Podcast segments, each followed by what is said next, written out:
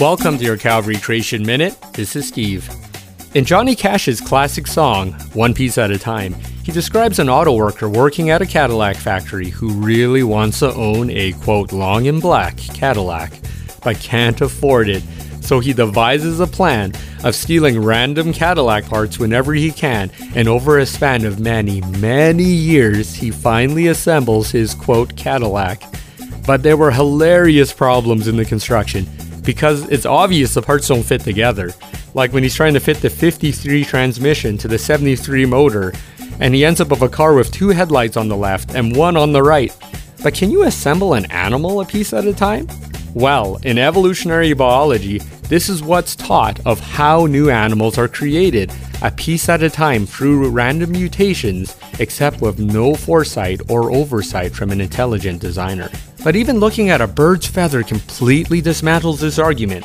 The flight feathers of a bird are an engineering marvel, extremely light and flexible, enough for split second mid air corrections, but structurally strong for flight. Flight feathers have microstructures within, where there are hooks called barbicels that grab on onto smooth rods called barbules, similar to Velcro.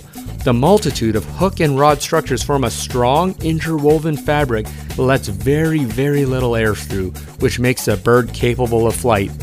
So let me ask you a question. Which formed first, the hook or the rod? Having just one or the other makes these structures entirely useless for flight. You need to have both at the same time. And without foresight or oversight from a designer, how can you fit these two precisely made pieces together?